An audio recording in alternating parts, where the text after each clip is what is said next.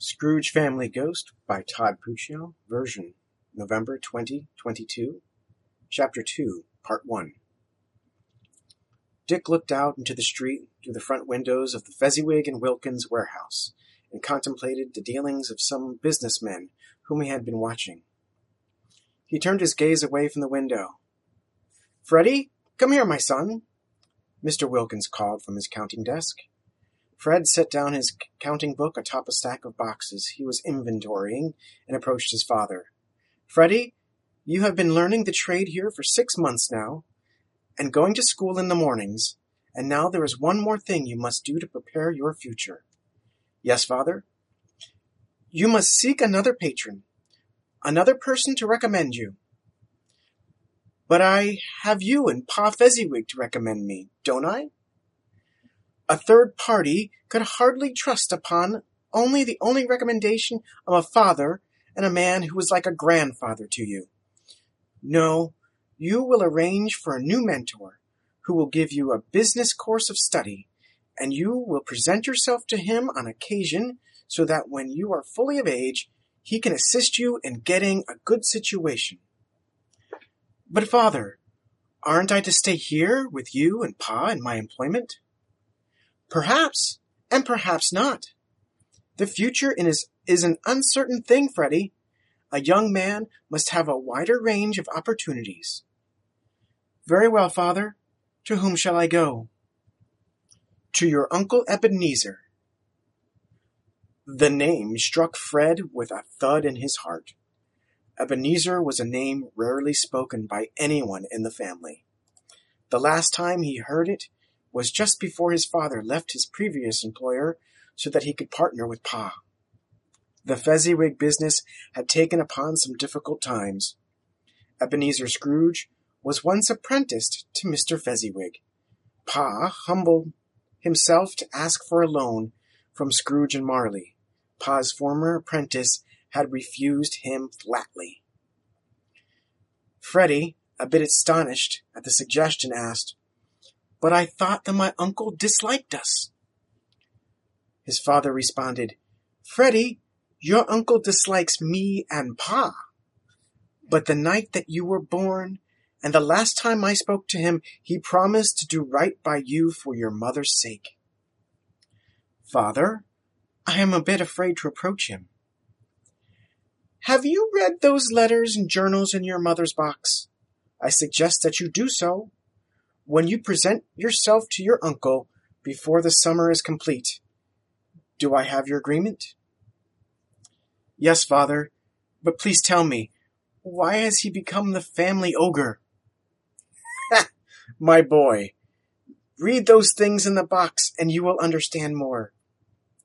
And I shall tell you that your uncle and I were once great friends, here as we apprenticed together with Pa.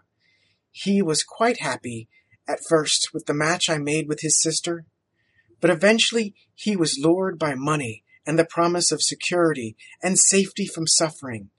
He became friends with Mr. Marley and was taken in by some perverse ideas about business. He stopped believing in a liberality of spirit. He no longer believed in casting one's bread upon the waters and trusting that it would be returned to him manyfold. He lost or rather, gave up much for his ideas. And I am sorry to say that the night you were born, he was so stricken with grief that he blamed me for your mother's death. They loved each other dearly. He sat with her in her last moments. She held you in his arms and asked him to always be your friend. Of course, I was in the room with them both, there was nothing to be done for her. She was always slight in body and yet strong of heart. Ebenezer looked up at me with the red eyes and declared that if I had not married her and she had not been with child, she would still be alive. He left the house in haste, exclaiming that he would have nothing more to do with me or the family, and that he would expect to see the boy when he comes of age. That is why, for her sake and for yours, I am sending you to him. Dick wiped a tear from his cheek. Fred also dried a tear from his eye. Yes, father, I shall do it. Dick sent his son back to his work with one word of warning. Freddie, I am asking you for a business education. I am sending to him, I'm sending you to him for education and for his recommendation. Please take care that you are not taken in by his philosophies and temperament. Fred responded, Yes, father.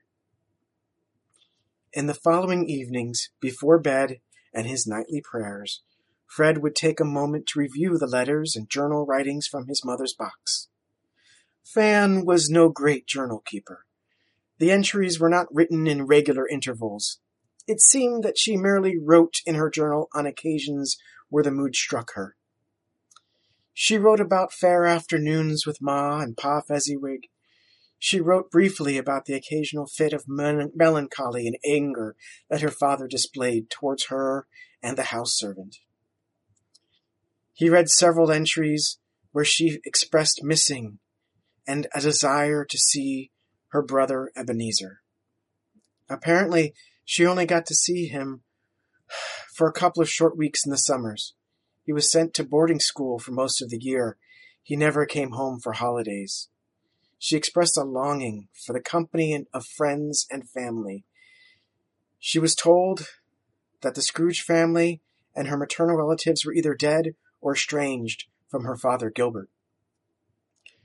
Freddie did notice, though, that his mother seemed to always have a strong and light heart. There was ever a sense of hope and pleasantness in everything she wrote. This was true also in the letters he found. Most of them were either to Ma Fezziwig or to Ebenezer. There were stray letters from each of them in return. It seems that Ebenezer wrote to his little Fan twice each year. The words of the young Ebenezer were in text comforting, and yet it was obvious to even a young reader such as Freddie that the boy was growing sad and morose in his isolation.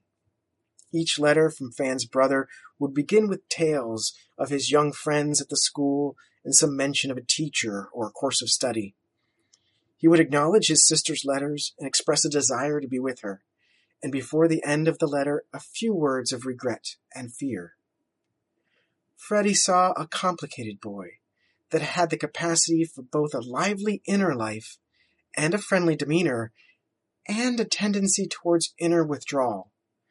By the common structure of each letter, Fred supposed that, basking in the light of reading a letter from Fan, Ebenezer was the best version of himself. And as the letter drew on, so too did that light fade, and the best of Ebenezer would fade as well. Fred began to realize what these siblings were for each other, each in their own kind of isolation, and each finding comfort in the giving and receiving of each other's words. Fred began to hope that one day he would know Ebenezer, the Ebenezer that Fan once loved.